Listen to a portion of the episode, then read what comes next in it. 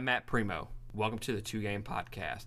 I'm here today with my co-host, Christian Valencia. This is episode 2. First off, I just want to tell y'all thank y'all for the support that y'all have given us over the last couple weeks. As of this recording, we've had 35 plays of episode 1, and we are ecstatic about that. So if you could, continue to share it on Facebook, Instagram, Twitter, Apple Podcasts. If y'all would, please just leave a review of the podcast on there. That helps bump our podcast up to where we can get more views from people that we don't know. Christian, how are you today, sir? I'm doing good. How are you? Dude, I gotta tell you, man. I've been nonstop thinking about this podcast. It takes hours and hours of work, planning, editing. It kind of makes you underestimate how much work that these other podcasters put into it. Or maybe I'm just doing it wrong. I don't know. I know a lot of people hire an editor to do all this work. Yeah, I'm doing most of my editing at work now, so I could have a actual family life. But like I said, this is episode 2. Today we got a show packed full for you. Shut up. So today we're going to start off with what we've been playing, what we've been watching, what we've been listening to. Then we're going to get into some our first impressions of the Avengers game, Pokemon Unite, and then there's this little news rumor that came out over the last week or so. Michael Keaton returning as Batman. And then we had a couple of discussions for y'all. Marvel versus DC, which is better? And then we're going to give y'all some mid-year Game of the Year awards. We haven't played a ton of games, so we're only going to do like a top 5. And hell, I don't think we even played 5 games each. No, not even. Not from this year. So, and then at the end of the show, we'll give you our recommendations on an album, game, or movie for the week. And we have a packed show for you today, so let's hop right into it. I'm assuming you've been playing The Last of Us. I have. That's pretty much what I've been playing, and I haven't had time for anything else other than that. I wish I had time. I've gotten 25 hours into it, but that was a week ago. I've added probably about 2 hours since the last podcast. I'm at Seattle Day 1. I'm doing the courthouse. I'm really not going to say where I'm at because that might be some spoilers, so. Fair enough. I'm okay with that. So, yeah, not a whole lot of leeway right there. We're still trying to play through the game, trying to get y'all to the spoiler review. For what I've been watching, last week you called me out on not finishing My Hero Academia and Black Clover, so I have been binging both of those. I'm finished with My Hero Academia. Were you disappointed? Did I have to wait? Yes. Yes. Yes. I was pissed. I watched the last episode, and I'm like, wow, this feels kind of like a season finale. And guess what? It was a season finale. How about that? But so good. It's amazing how much that season started off with and then how it ended. The first part of that season, I was like, I mean, it's good. But that second half of the season was fantastic. Yeah, it hit you in feels, made you all excited. Yeah. Oh, it was great. Especially with Endeavor finally showing up. I'm like, wow, this is kind of like Vegeta. I didn't really like you at the very beginning, but now I love you. Now he's a savage. So I've been watching Log Horizon. It's kind of like Sword Art Online. People get trapped in this game, but like dying has no effect on these people that they know of.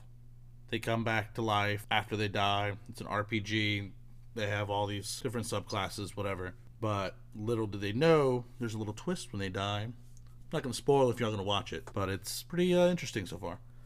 If you compare it to Sword Art Online, I'm there. Like I said, it's a style of Sword Art Online. It's not Sword Art Online because there's nothing like Sword Art Online. Okay. Well, I'm glad you just lowered my expectations a little bit. Also, I just finished up 13 Reasons Why with my wife. I got to say, I'm just very disappointed in that show. Did you ever watch that? No, I've never watched that. So the first season's about this high school girl that commits suicide. And it's essentially the aftermath of that. She goes on some tape recordings and records her thoughts on all the students that was the reason why she committed suicide. That's not creepy. Yeah, super dark. It was a really good first season. They highlighted depression really well and all that. They, like stuff that would actually happen in high school, they talked about. And then since then, it's just gotten more hyper-realistic. Like none of it would make sense for a high school student. Like, season 2, the whole season's about trying to get a rapist convicted. That's the entire season. Which, okay, it's not as good as season 1, but it's still pretty good. Season 3 was the rapist got killed, so they're trying to find out who killed the rapist. Yay. Yeah, right? The last season it's just like they go off the rails. The lead character is crazy. He's hallucinating. He's having anxiety. Like, the anxiety part I could understand, but he's hallucinating. He loses track of time, and he goes and does things to, like, vandalism and stuff like that, but he doesn't ever remember it. And then, like, there's other characters that are hallucinating as well, and it's like, dude, come on, man. Do they ever remember hallucinating or doing things? And it's just, like, the acting was just not as good as it has been. I had the ending spoiled for me. Oh. Yeah, on Facebook. Gotta love it, man. Damn people on Facebook just spoiling everything. Mm-hmm. So we just finished that up, and I think her and I are going to do some rewatching of some previous shows that we've watched. We're going to rewatch House and classic, right? And Friday Night Lights, the TV show, even more classic, right? You been listening to anything worthwhile? I've been listening to a little bit of Cold Rain, Fateless. This was my entry level to heavy metal that my host over here got me into. Great chorus, great singing, a lot of screaming, but then a lot of just regular singing, and I'm enjoying it. It's funny that you mentioned them, because we heard that first song off of Fire Force. Fire Force, and that got us both into Crystal Lake, yeah, which is who I've been really listening to. So he's listening to one part of that song, and I'm listening to the other band of that song. They're both Japanese metal bands, by the way, if you're interested. I've been listening to Helix. I can go back to the older stuff, and I'm like, I mean, this is good, but it's not Helix. Right. So I go back to Helix every so time. You're not wrong. I really do love that, especially when they made the Fire Force Mayday song. Ooh. I remember watching the anime and going, Matt, you need to listen to this. I remember it hitting me in the feels instantaneously, and we both know that never happens. It's true. We spent the whole day listening to the whole CD. I've also been listening to new Lamb of God. Now, are you a big Lamb of God fan? I'm getting there. It's baby steps, baby. They're like niche almost. I'm not going to sit here and say that I like every single album or every single song, because I don't. Eventually, they just kind of muddy together. But that's also kind of one of the things that Lamb of God is really well known for. They don't change their sound too much, but it's kind of like this give and take thing. Like, you don't want every song to sound the same, but you also don't want to lose your sound. You know, you don't want to be like Disturbed and everything sound the same. Or Red Hot Chili Peppers. You and Disturbed. You know Red Hot Chili Peppers is your favorite band. You know better. I would rather stick screwdrivers in my eyes than to listen to either of those bands. Every song sounds the same. Prove me wrong. I have. The only songs that... Many times I have proved you wrong. Yes, I have. The only songs that do not sound the same are not even the ones that they wrote. They're other people's songs. And yet, they don't sound the same. And they're the only good ones. Except the first CD. First CD is really good. From Disturbed. Yeah. Red Hot Chili Peppers, I will stand by it. They've never been good. They've never had a good album. You're so biased. And you won't be able to change my mind on it, so y'all don't even try. I don't know if you saw it, but Seether released a new song called Dangerous. I did not. I listened to it a couple of times last night. The vocal delivery kind of sounds like their previous album, Poison the Parish. It sounds fresh, yet familiar. The sound overall sounds closer to Poison the Parish than it does any of their other albums. It doesn't sound like Carmen Effect, Disclaimer. Doesn't sound anything like... Or their poppier albums. Their poppier albums? They have poppy albums, sir. So if y'all want, go check that out. I'm a huge Seether fan. I've been since the Disclaimer days. So I could be a little biased in that. So y'all go check out those things and let us know if any of that strikes your fancy. So Square Enix had a War Table announcement. It was basically like a little live stream broadcast of their game. They were showing off gameplay, interviews. And I watched a little bit of it. It was mainly the gameplay of Thor, and I was not impressed with it. What about you? I was definitely not impressed with it. The graphics just look, for a Square Enix game, it just don't look very good. The textures look muddied. It looks like an indie game almost. Like, they didn't put any work into it. Yeah, they didn't really. I think they spent most of their money on who is going to be voicing them than they did on any kind of detailing. I wouldn't even go so far as saying that, because the voice acting doesn't sound very good to me. It sounds like a ripoff of the movies. Like, they're trying to be Chris Hemsworth, Chris Evans, all them from the movies. and it's just not working out. No, it's definitely not going to work out. I don't know what they're trying to do. They just need to scrap it and retry. I'll be honest, I'm not looking forward to this game. I'm probably not even going to try it out until it goes down in price, maybe. The writing wasn't all that great from what I listened to with Thor speaking. But I will say this, the overall story seems interesting. It seems like a different take on post-Civil War. Because, you know, in Civil War, they all got pissed off at each other and they disbanded. Well, this is a little bit different. Something happens with Captain America. They get framed for something, and then they disband. And then at some point, they come back together, and it was Thor and Iron Man. They were kind of pissed off at each other. Yeah, they were just trying to fight each other, and then in gameplay, like, they don't want anything to do with each other. It's like almost like a, I don't know if y'all remember the old games, Ultimate Alliance kind of style gameplay. I wasn't thinking of Ultimate Alliance before you said that, and now that I am, I think you're absolutely right.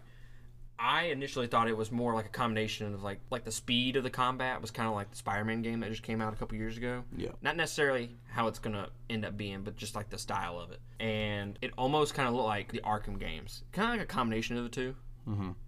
But overall, I'm not too hooked on it. I don't know if I need to see more, but everything that I've seen from the last couple of years about this game, I'm just like, eh. I mean, it's 4-player, single player. There's no co-op unless you do separate missions, first off. That's just crazy. I don't understand that. As many times of these new games you have that a lot of people like to play co-op, there's not there for the main story. So they got a bunch of people to play voice actors for like all these people in different games. Like Troy Baker from Last of Us, Bruce Banner, Jeff Sheen from The Walking Dead Telltale Season 3 as Captain America, Travis Willingham from Critical Role as Thor, Laura Bailey from Uncharted 4 as Black Widow, so that should be a little interesting. Nolan North, Uncharted, Assassin's Creed as Tony Stark, and rumors of maybe a Guardians of the Galaxy to be in the game as some kind of DLC. I did see where they had somebody, a reporter from the Daily Bugle, and they had like a little screenshot of Daily Bugle, and they were like a little newspaper in there about Spider-Man, and they're like, oh, maybe the Spider-Man game from a couple years ago is in the same universe. Maybe they'll eventually cross paths? I don't know, not with the graphics of this game. They ain't no way gonna touch Spider-Man. Listen, if I'm Sony, there is no way I am giving that Spider-Man to this Marvel's Avengers game. Not doing it. Yeah. I don't want you to taint it. Shut up. Square Enix isn't going to get that. But if y'all want to, go on YouTube, watch the War Table, just YouTube, Avengers, Thor gameplay, and you'll see what we're talking about. It's just, it's not very inspiring. It's not wanting to hook you on anything. This game is going to be released on September 4th for PS4, Xbox One, PC, and Google Stadia. So check that out if y'all are interested. So I know we talked a little bit about Pokemon last week, and we're going to spend a little bit more time this week because the Pokemon Company had a new announcement of Pokemon Unite. Last week, they had a little stream of some new games that they were coming out with, and they were like, oh, and by the way, wait till next week for a special announcement. And I didn't tune in. I waited till afterwards because fool me once, shame on me, you know. And I just knew that they were not going to come out with anything decent, and that was the case. They announced this Pokemon Unite game, and from what I've gathered, not a whole lot of people are interested in it. Like, the Pokemon fans, they're all like, really? Well, I mean, it's like a League of Legends or a Dota 2. I don't know if you played any of those. No, no, never. It's pretty much a 5v5. For those who've never played League of Legends or Dota 2, I mean, 5v5 of your select Pokemon that they have, and it's going to be on your phone or Switch. So I'm tempted to see what the graphics are going to look like. It looked like a mobile game, like a really decent mobile game. So how it's going to look on Switch? Like an expensive mobile game? It is going to be cross-platform, though. So if you're playing on your phone and I'm playing on my Switch, we can fight each other. They did release the names of all the Pokemon. So you got Pikachu, Snorlax, of course Charmander, Squirtle, and Bulbasaur. If you didn't have a Pokemon game with those three, you might as well just not create it. Lucario, Clefairy, Machop, Fletchling, and you can level them up. That's what I've heard. You level them up as you fight. You can evolve them as well, learn new moves, but like it's pretty much a strategy game in a nutshell. Yeah, so essentially there's a symmetrical map. It's almost like a kind of like an oval from what I've seen. And like Christian said, 5v5. Each person's going to be on their own end of the map. They have their own base. You're going to catch Pokemon at certain capture points. And while you're doing that, you're also fighting your other enemies on the board using your Pokemon's moves. As I had mentioned earlier, the graphics look meh. I mean, I'm not expecting too much from a mobile game. Am I going to check it out? Maybe. Not going to make any bets. I mean, I agree. I mean, if we're sitting on the ambulance like we usually do, we usually don't even have time to do it. And if we did, I mean, I have other things to play. But it's funny that you mentioned this earlier. If you don't have those certain Pokemon, why even make a Pokemon game? Do you think if they ever got it in their head, hey, we're not going to put Pikachu in this game, I think that would be like the end of Pokemon. I think so too, because everybody, I mean, you love the big three, the original, the OGs, but Pikachu is like their sales extraordinaire. Like nothing without Pikachu is Pokemon. Okay. I mean, they even tried duplicating different Pikachus, like Meryl. You got the Dende. That's not his name, but I call him Dende. And then you got the two Pulse and Minus, whatever Pokemon they are. I don't even. They're like, I bypass them when I see them. I catch them just to fill the Pokedex, and that's about it. Yeah. So they've tried Pikachu many different ways, and you just can't solve the fat, chunky Pikachu from the OG. I am disappointed that this was the announcement that came out.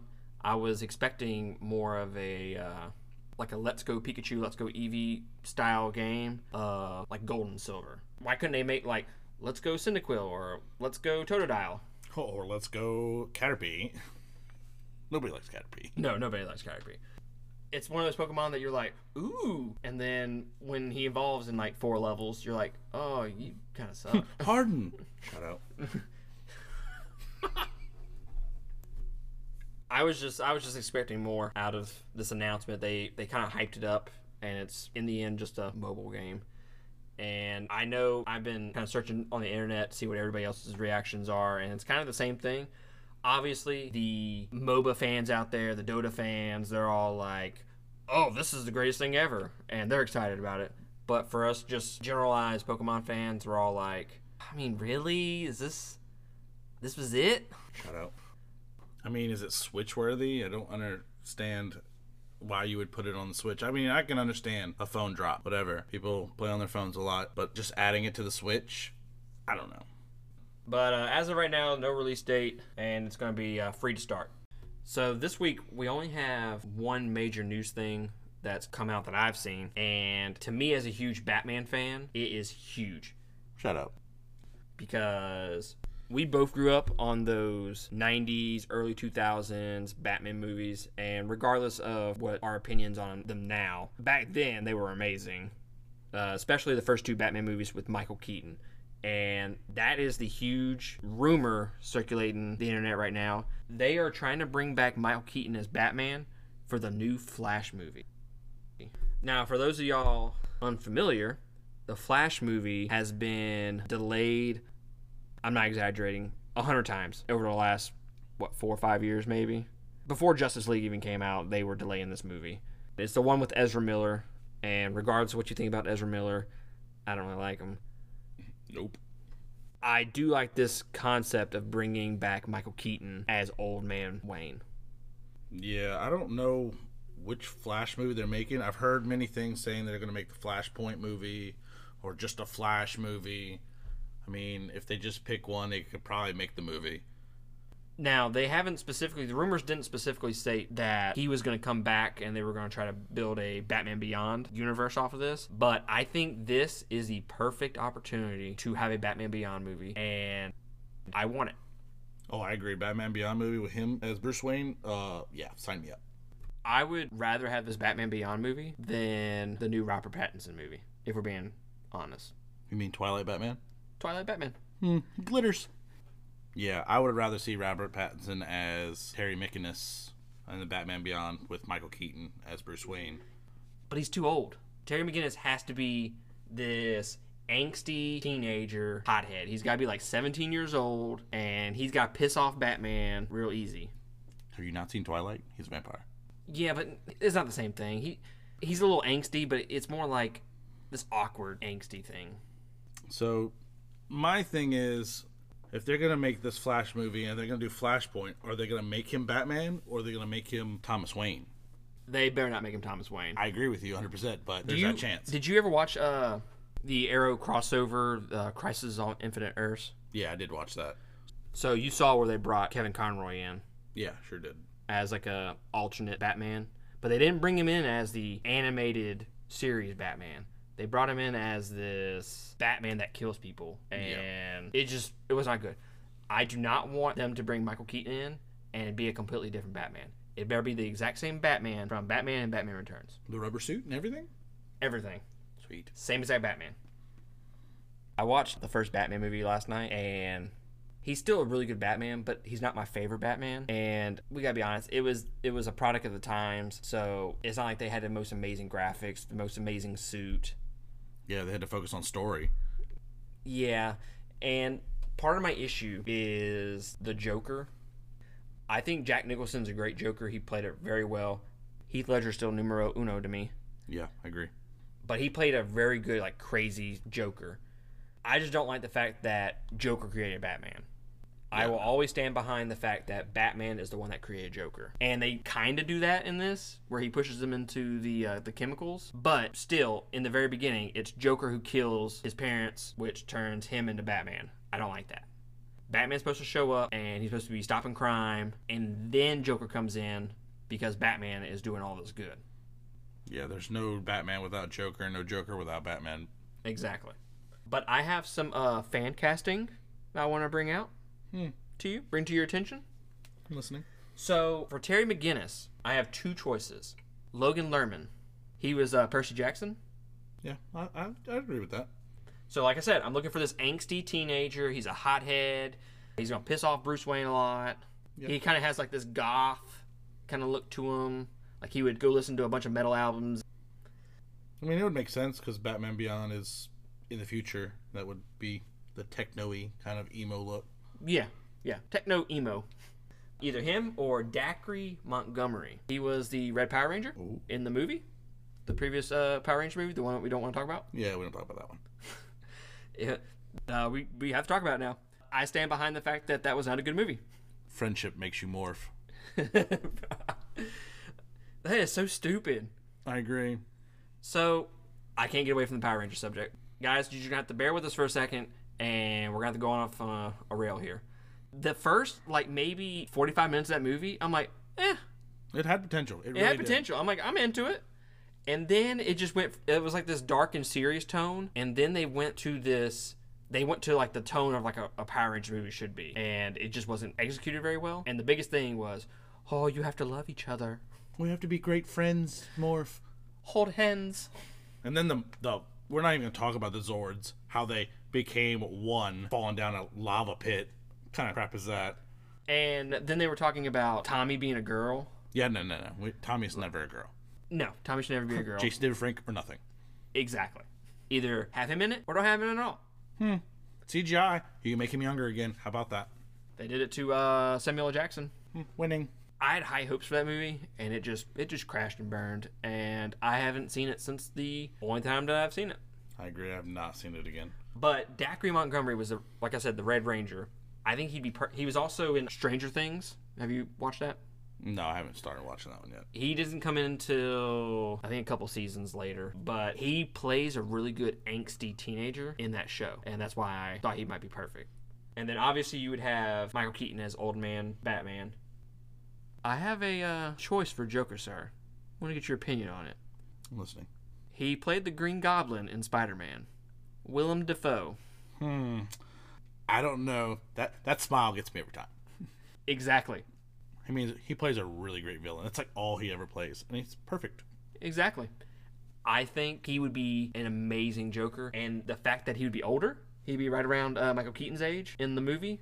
So he'd be fighting a very younger Batman Beyond Terry McGinnis. But didn't in the cartoons Terry McGinnis fight like Tim Drake as Joker, because Joker turned him into some kind of chemical that we went insane and then turned him into a Joker.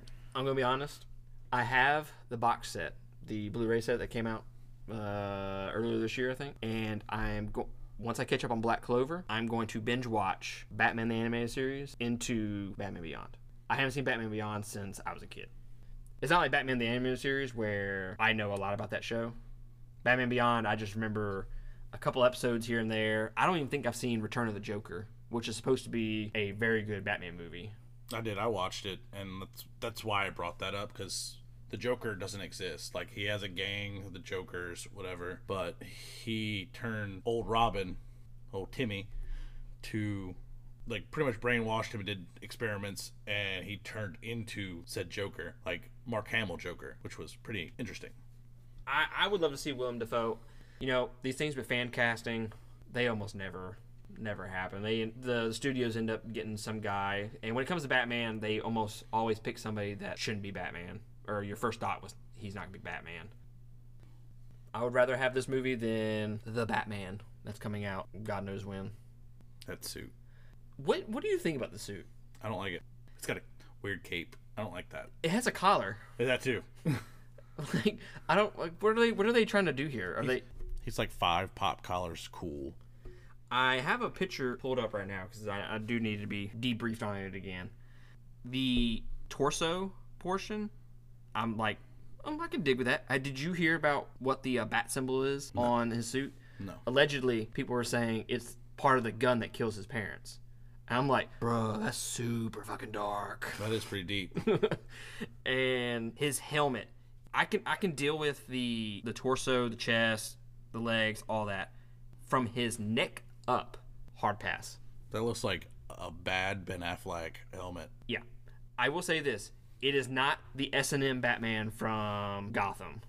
You know what I'm talking about. Yeah, I do. I just don't like the cowl at all, and the collar.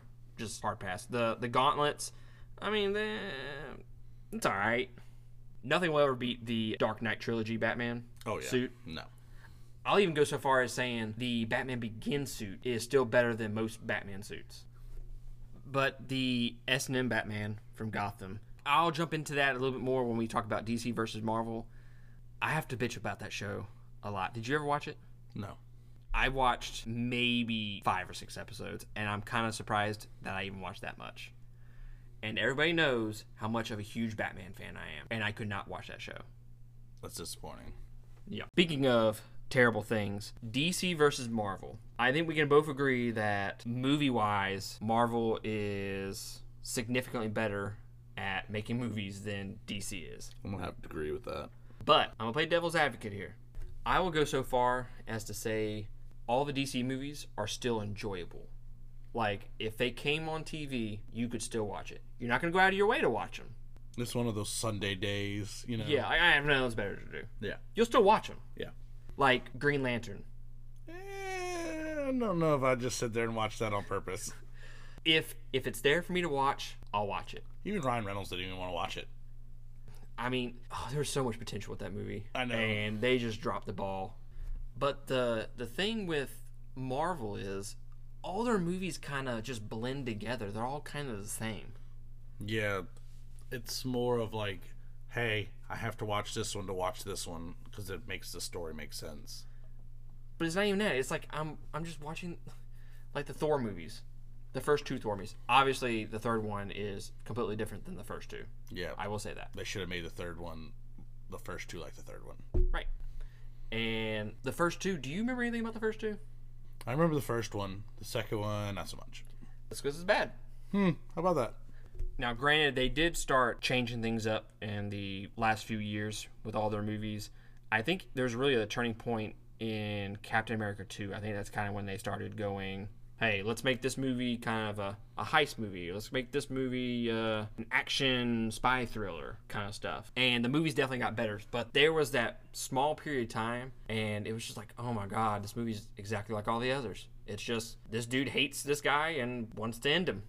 Yeah, they pretty much had to follow Iron Man, which was the original was really great. 2 was good. 3, I don't like to talk about. I disagree. I reverse it. I would rather see 3 before I see 2 again. Eh. There is so much Avengers set up in 2 that I'm just like, can we just get through this? I mean, I agree with that, but I didn't like 3. There was just too much drama. I hated the villain in 2. Yeah, I agree. At least they had some compelling story for why the villain in 3 wanted to kill Tony Stark.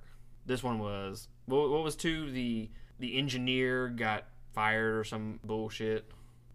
Oh, yeah. The engineer with the Russian. The Russian with daddy issues. Daddy's other daddy, you know, took all his stuff. The BS with the parakeet. Oh, yeah. My bud. Oh, my bud. Now you're thinking about it and you're like, wow, I really probably don't like that movie as much as I remember. I remember it being great at the time, but I still stand 2 is still better than 3. I would rather take anxiety Tony Stark over, oh my god, I need to drink alcohol every 5 seconds Tony Stark. I don't know. Oh my god, I almost died. No, sorry. I did touch on it a little bit. Shut up. A few minutes ago with Gotham. Gotham is, to me, the very bottom of the hole as far as DC goes. Like, I don't think DC has ever been worse than with Gotham. Yeah, I didn't watch, but maybe like that first season of Gotham, and then I stopped. So this brings me back to a point, and we're kind of building off of thoughts that we've had so far on this episode. So earlier I said, you can't have a Joker without a Batman. It can't be the other way around. Right. You can't have Joker first and then Batman, and that's what Gotham did. Gotham starts having all these villains, and I could kind of see, okay, they have all these villains, and that's why Batman comes eventually. Yeah. But... the problem is, all these villains are significantly older than the little kid. They should have made Batman, they should have made Bruce Wayne in Gotham. They should have made him like, what, 16, 15, 16, something like that. A lot older than what he was. Yeah.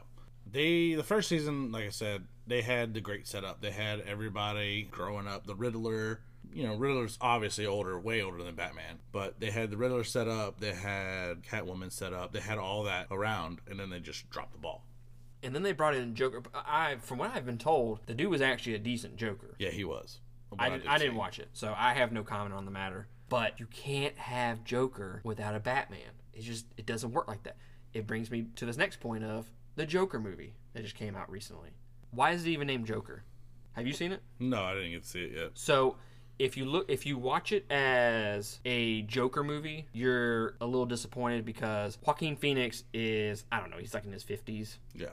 And then Bruce Wayne in that movie is a young kid, kind of like in Gotham. So when Batman gets old enough, dude, Joker's like 70 or 80. Yeah, that doesn't make sense. Doesn't make sense. Batman's fighting an old dude. I can't look at that movie as a Joker movie. If you look at it as this think piece of a mentally unstable person, then it's a decent movie. Yeah. And spoiler alerts for anybody that hasn't seen Joker. Are you going to see it? I'm going to see it eventually, but you can go ahead with it. So, in the movie, I do like the fact that you don't know what he's saying, what he's telling you is true or not. Because that is the absolute true origin of Joker. You don't know what his origin is. Right. So, he's talking to a psychiatrist, but the entire time, you don't know what he's saying is true. Because, in the end, his mother tells him that his father is Thomas Wayne. So, him and Bruce Wayne are essentially brothers. But, Bruce Wayne is this young, and he's this old. Doesn't make any sense. Right. So, I just do not like that. But then again, does it fit with the Joker origin, where you don't know what he's saying is true? I mean, I guess that can make sense in his head. Right. I don't know, like, age-wise, yes, I can see that, but I don't know if they really cared too much about Bruce Wayne in those movies. More focused on Joker, obviously, because it's a Joker origin movie, supposedly. But well, just don't put him in it. I mean, I agree, but then again, that stops your point of there's no Joker without Batman and Batman without Joker. No, see, if you're gonna go all in on Joker before Batman, then you go all in on Joker before Batman. Don't show him at all. Just name drop him. Or, hell, you can even say Batman's even in there. Oh, there's a news article. Batman saves the day. You can say that shit, you know? Yeah.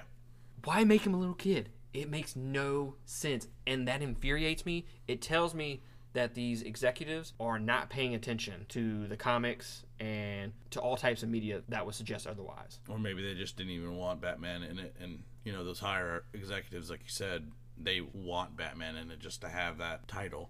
Then just make him older. Right. Nothing says he has to be 20 years younger, 30 years younger than Joker. Right.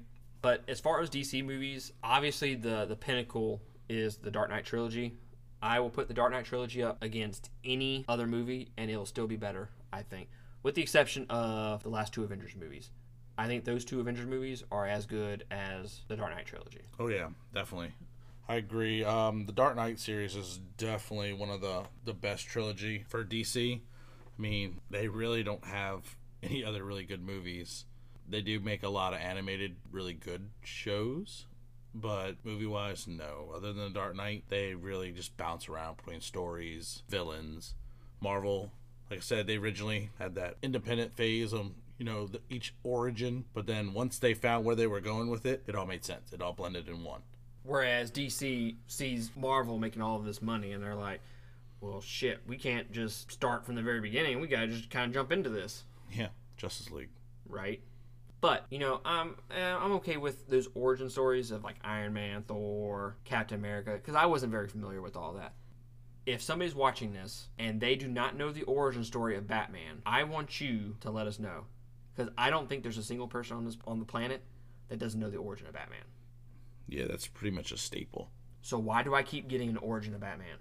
Because everybody wants to tell their own story. Because each director wants that, oh, I created the best origin. You can't change it. I mean, I agree with you, but that's the way they think. If you change the origin, see, you're damned if you do, damned if you don't. You change the origin, you're like, bruh, why'd you change the origin? You can't do that.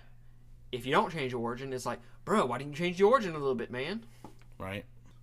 Like I said, it's more of those directors' things. I want to come out with the best one, but you're really not. You're really just creating and copying other people's just in a different way.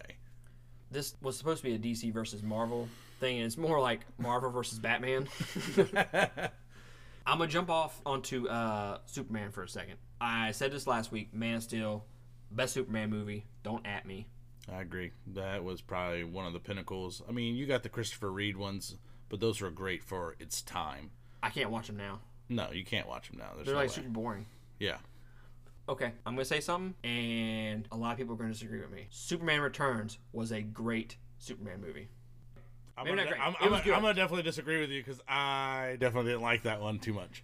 Now, it was not action heavy. No, it wasn't. I absolutely loved the Lex Luthor, Superman, how they interacted towards the end of that movie. You know, the acting, when they're on that little kryptonite rock.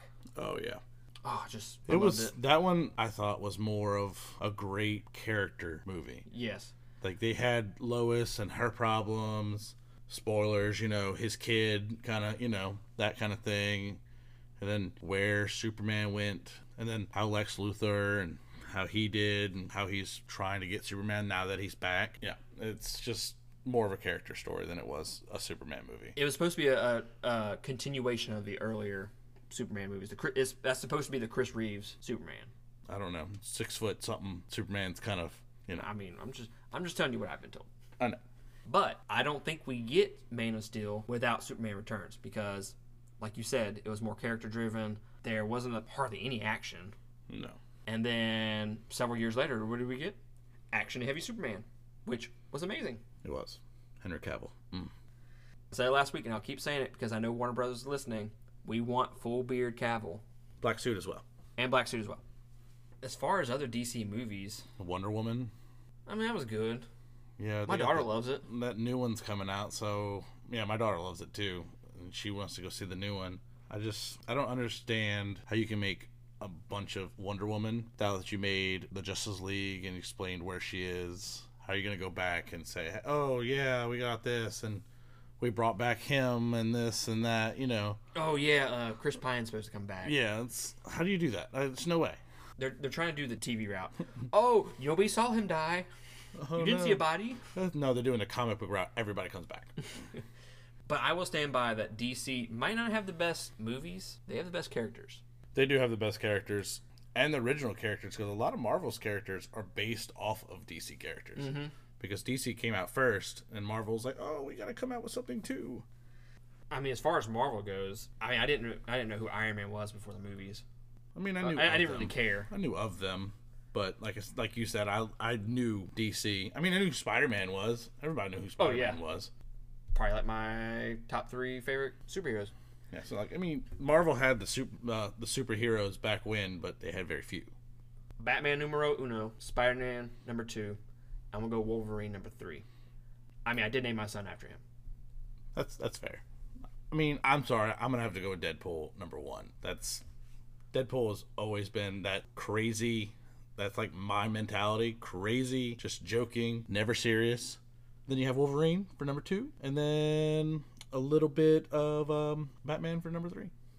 For y'all listeners out there that can't see me, I am literally about to fall off my seat because this guy just put Batman as number 3.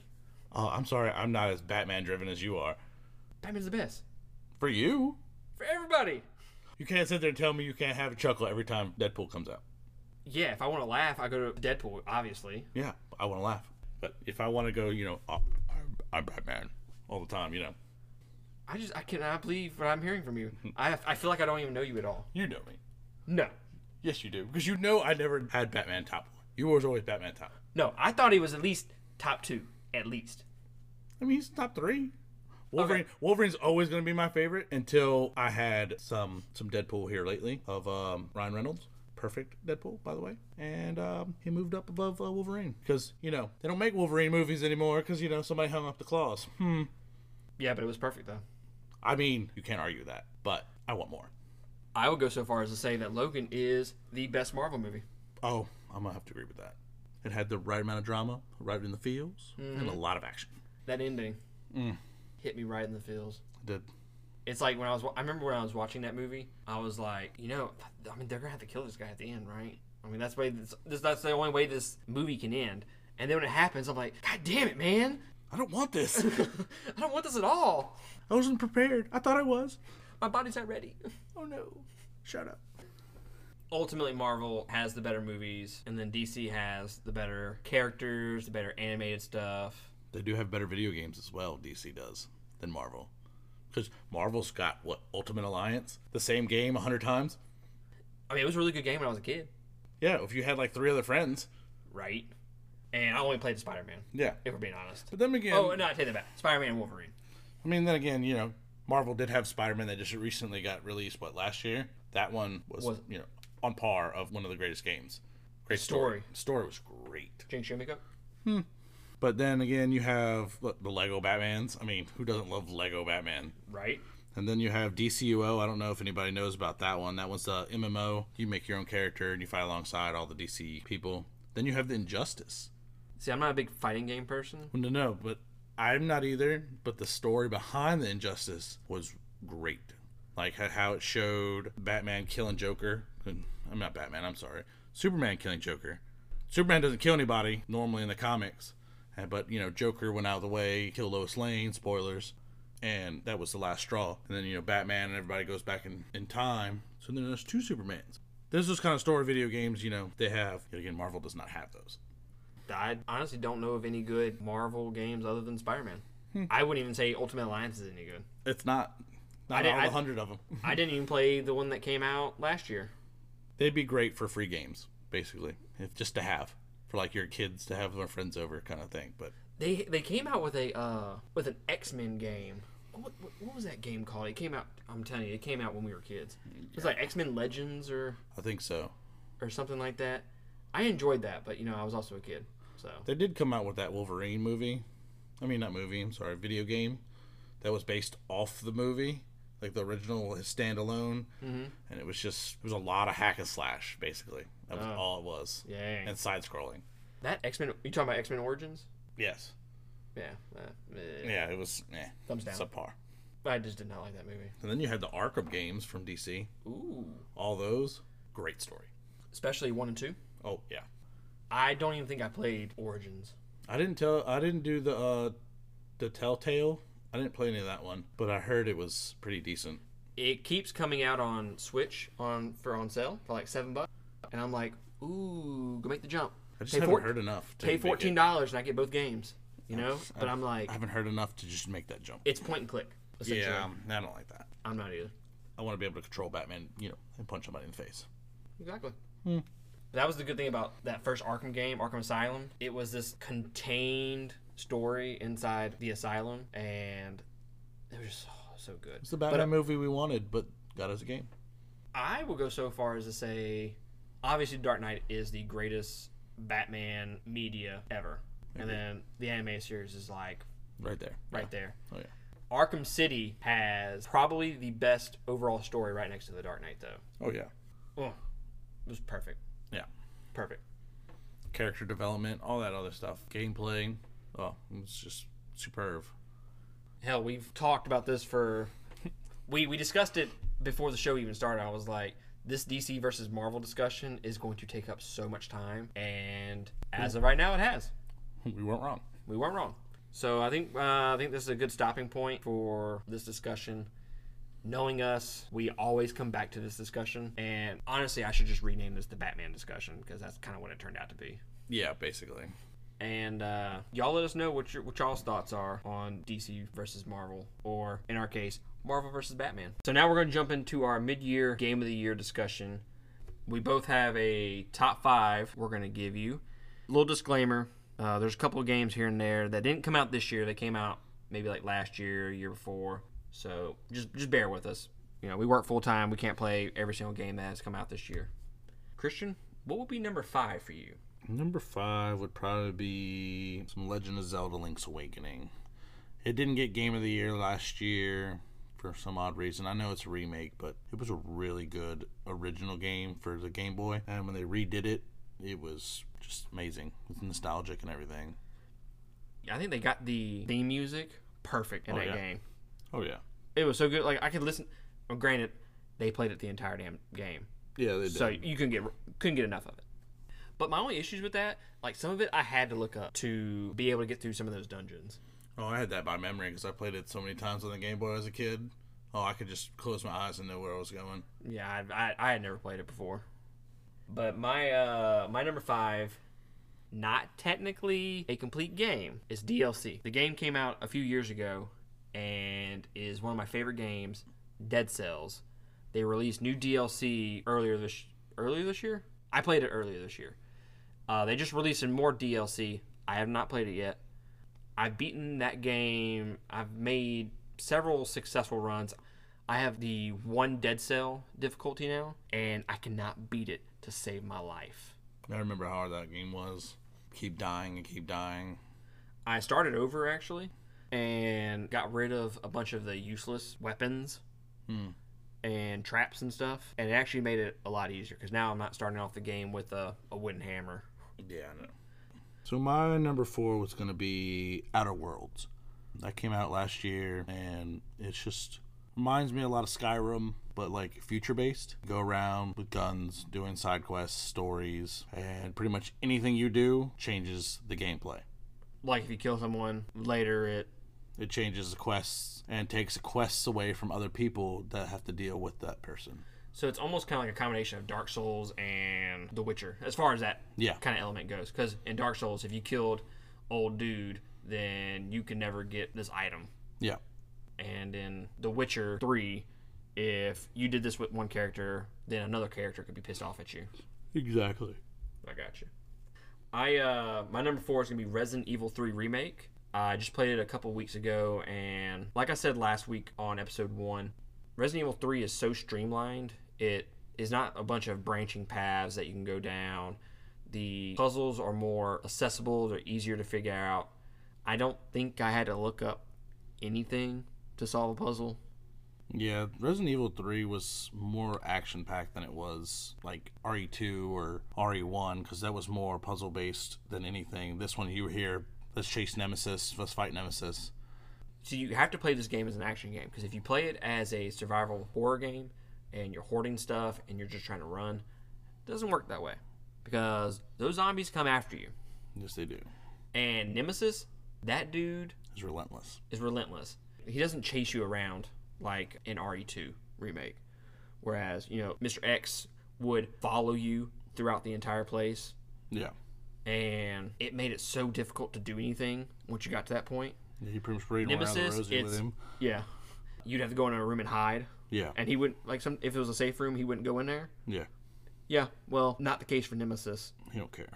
Yeah, safe room, Nemesis don't give two shits about your safe room. He will bust in there, and he will kill you. He yeeted that door. Yeah. Scared the hell out of me when it first happened. Well, I bet. But, like I was saying, his is more choreographed. It's you're running through it, and it's story-based drop-ins by him. I mean, I heard you can pretty much sit there and fight him because you have that special dodge, and you can pretty much fight him and kill him. Yeah, but when you're already injured and you try to dodge him, that dude bitch slaps you like no tomorrow. And you get 2 hits, and you're dead. And you're just like, dude, just leave me alone. Just let me... He doesn't like he'll hit you, knock you to the ground, and you're like, okay, maybe I'll have like a second to go a little bit further. No. You get up, he bitch slaps you again, and you're to the ground again. You're like, dude, come on, man. Sounds like you need to get better. Need to, as a Dark Soul people would say, need to get good. Get good, kid.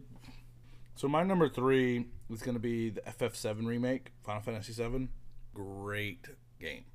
I love the new fighting system in it. The story's pretty much almost identical to the original. The only downside I have to it, it's only episode 1, so it's only half the game. If you're lucky. Yeah. I beat it, but they do have that function. I think it's going to break the game. Is you can replay the whole story, but as your character, with your same experience and level and all that, and you still gather experience. So you can be a 99 by the time the new one comes out. So I think that's going to break the game. Wow. I have been wondering how they're gonna do that. I've been hearing rumors that they're just gonna release it like the rest of the games. It's not gonna be like on the box. It doesn't say episode 1 or part 1. It just says Final Fantasy VII remake. So people are thinking maybe they're gonna release it as DLC, yeah, the additional story. That makes sense. Yeah, I'd be okay with that. Just release it in like little chapters. They need to go ahead and release it now because I'm gonna play it. It's on my backlog. You need to hurry and play it. I remember bitching about Best Buy not giving it to me in time because they gave it to me 2 weeks after it released and I was pissed and I haven't even played it yet. It's a shame. But the reason is because of my number 1, and I'll get to that in a second. Indeed. My number 3, as of right now, The Last of Us 2 is number 3. I haven't played enough of it to move it much further, but I have enjoyed Last of Us 2 more than the Dead Cells and the Resident Evil 3 remake so far. And I can't really give too much about Last of Us 2 without going into spoilers or repeating essentially what we said last week.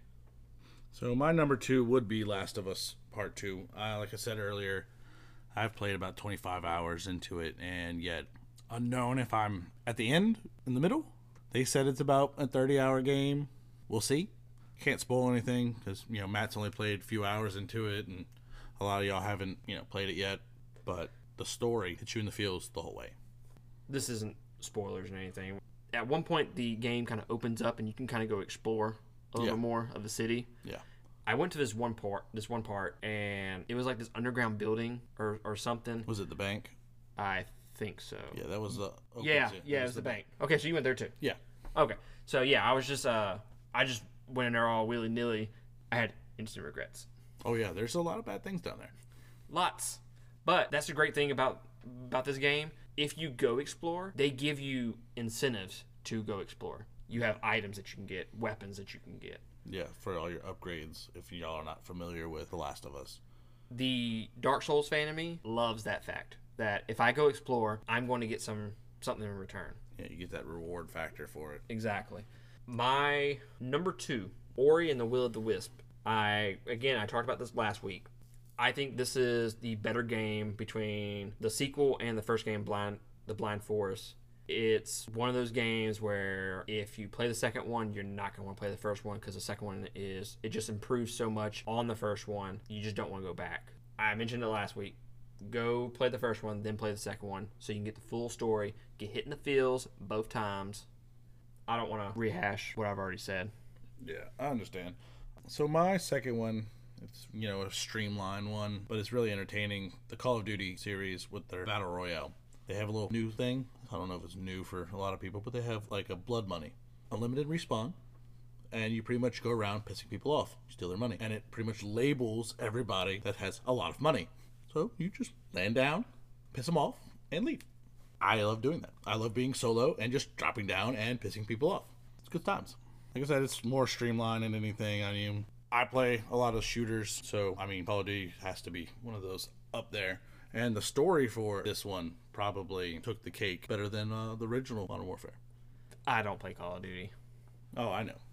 And it's not because I wouldn't love to play online. It's mainly because I suck. It's mainly because I can't get killed by a 12-year-old sitting in his damn whitey tighties eating Cheetos. You know what I'm saying? That hurts my pride too much. I mean, I understand, but it happens. You respawn and dead. Respawn, dead. Yeah, that's the good thing about the Battle Royale. You don't respawn right there. You respawn in the air. So oh, well, you can go wherever you want. If I'm going to play a shooter, I'd rather just play Destiny. Yeah, I agree with that. Now, my number one, Nioh 2. This game took me so long to beat.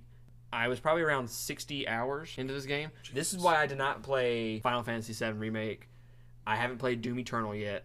Wow. This is why it took me so long. I had Ori, I had Resident Evil 3, all those games at once ready to play. I couldn't play it because Nioh 2 was taking me so damn long to beat. You were committed to that. I was. Because after playing the first one for like a couple hours. I won't talk about the first one. Yeah. Like Ori and the Will of the Wisp. Once you play the first one, once you play the second one, you don't want to go back and play the first one. And I probably won't ever play the first one. Yeah, I won't play the first one either. I got to the first boss and I was like, nah. Hard pass. I'm good. The second one is so much better. They improved on everything. It kind of streamlines everything. The bosses are not as tough, but it kind of varies in difficulty. There's nothing like sitting in a boat. You got a big ass boss and no room to run. Oh no, there's one in Nioh 2. He's like a bull or something. And you mean bullshit, right? Yeah. No. It got to the point where I was like, I had to put it down. Because it was pissing me off so much. I'm done. I can't tell you. I probably spent 7 hours trying to beat this boss. And then guess what? Guess what they did? These sons of bitches. You beat the boss. The next region, they bring back that damn boss, and you have to kill him again. And he's not even the main boss in the level. You can't go any further in the level until you beat that damn boss. I was so pissed. Sounds like a hard pass. But, you know, once you beat it, I was so relieved. I still have to go back because you do a new game plus where you can go back and min-max all your gear. You get divine gear, and that's where supposedly the real game starts, is the new game plus. You can go and actually start making builds, ninja builds, Omeo builds, stuff like that. And I had so many games on my backlog that I just couldn't put forth the time for it. So I just moved on, and it was probably better for my sanity. Yeah, probably. So my number one is Xenoblade Chronicles 2. Like episode 1, I talked about Xenoblade Chronicles. Xenoblade Chronicles 2 story and gameplay blows Xenoblade Chronicles, the prequel, out the water. Like Chronicles 2 had the great story, great characters. Wouldn't say so much great fighting because it's something you had to get used to because it's an auto fight. But you had aspects to change how you fought. But I'm still playing Xenoblade Chronicles. I done beat Chronicles 2. I tried to get Matt to play it, but as you know, you heard, his plate is full. I just don't know if I'm interested in putting forth. I'm assuming it's a 100-hour game. It's a JRPG. Easy. It's easy 100 hours. Yeah, I just don't know if I have that commitment right now to. Oh, there's no way. You got so much backlog. It's not even fun. Well, it's on the Switch, so I can do it at work. Yeah, but then you have how many other games do you have on the Switch that you have backlogged? A lot. Okay, there you go. Just to ramble off some of the games I have on the backlog. I obviously have the Dead Cells DLC. Yep. I got to finish Pokemon DLC. I have Dragon Ball Z Fighters. Yeah. I have Crypt of the Necrodancer on there that I haven't played. And this is just off the top of my head. I have to finish Breath of the Wild DLC. Good luck with that. Yeah. It's not working out for me very well as of yet. And I probably have about 3 other games on there. Yeah. Oh, all the Resident Evil games that I got? Yeah. 4, 5, and 6. They fix those controls. I'm not even touching those. Yeah. 4, I started it, and I was like, dude, this sucks. Yeah, the controls are horrible. Did you try it on Switch? I did, and I was not a fan because I played it originally when it came on the PlayStation and the GameCube. I never had a GameCube, so... But those are our top 5 for the year. Actually, 1 second. I have an honorable mention. I played it in January. It is probably, I would say, at least top 5 games of all time. I played Bloodborne for the first time. It was one of the most fun experiences I've had in video games ever. I love the story, the character, like the character design, everything about that game. I got a switchblade scythe. That was the coolest thing ever. It took me about 50 or 60 hours to beat it. And I've beaten every boss with the exclusion of the last boss in the DLC because screw that guy. That dude's a dick. And after, I mean, I told you Neo 2, I played that for about 8 hours to beat that one boss. Yeah, this boss was longer and I couldn't beat him. I was like, I'm done. Yeah, no, after you put all that commitment, no, there's no way. Yeah, I'm out. The DLC was hard as it is, and they put that boss in there, and I'm just like, no. No thanks. Yeah. I'll come back to it later. Hard pass. So I just wanted to mention that because Bloodborne and Dark Souls 3 are in my top 5 games of all time. So y'all should go play them. Well, to close out this episode, we want to give y'all our recommendation of the week. I think we both have movies that we want to recommend. Indeed, I do. So I have 1917. I don't know if a lot of y'all have watched it or heard about it. It's that old World War where these two guys are sent further around through Germany's hard lines to stop a advancement because they have pretty much going to their death, basically in a nutshell. So these two dudes are supposed to go through the dead zone / German infested areas and battle zones. Just two of them. Not a platoon, not a fire team, 2 people go across probably days of traversing to stop this forward march because they were pretty much going to their doom. Was that the Christopher Nolan movie? It was. Okay. Was there a whole lot of talking in that movie? Yes. It was? Yeah. There was something about that I heard about that movie that they were like, oh, there's not a lot of this. Well, there's talking, and then I can't really spoil because I want y'all to watch it, but I can see where there was no talking he was talking about, but yeah, you go watch it, you'll see why. Oh. How was Harry Styles? You know. Did you fangirl over him? No. No? No, not like that, you know. You fooled me. My my recommendation for the week is going to be, you can watch it on Netflix. It's Hell or High Water. It has Chris Pine and Ben Foster. Ben Foster he's been in several movies. The one that I recognize him from is 30 Days a Night. He was that first vampire, the one that was talking about eating raw meat. And then Chris Pine, obviously, from Star Trek. So they're brothers, and Ben Foster is the oldest of the two, I think. Anyways, he's the bad one out of the two. He's the one that always gets in trouble. Chris Pine is the one that is the good one. Sounds like our relationship. Yeah. And so Chris Pine owns a farm, and it's going bankrupt. The bank is about to take his farm from him, and he wants it for his kids. So in order to pay off the bank, they need a shit ton of money. So they go and rob banks all around Texas. That sounds fun. But you want to know the kicker? The banks that they're robbing are the banks that are foreclosing on their home. So essentially, they're stealing money from the bank and then giving it right back to them. How about that? Yeah, that was clever. It was. So it's essentially they're robbing these banks and trying to be smart about it, and then obviously, you know, things go sideways. They have Texas Rangers on their tails, and it's a very, very good movie. I highly recommend it.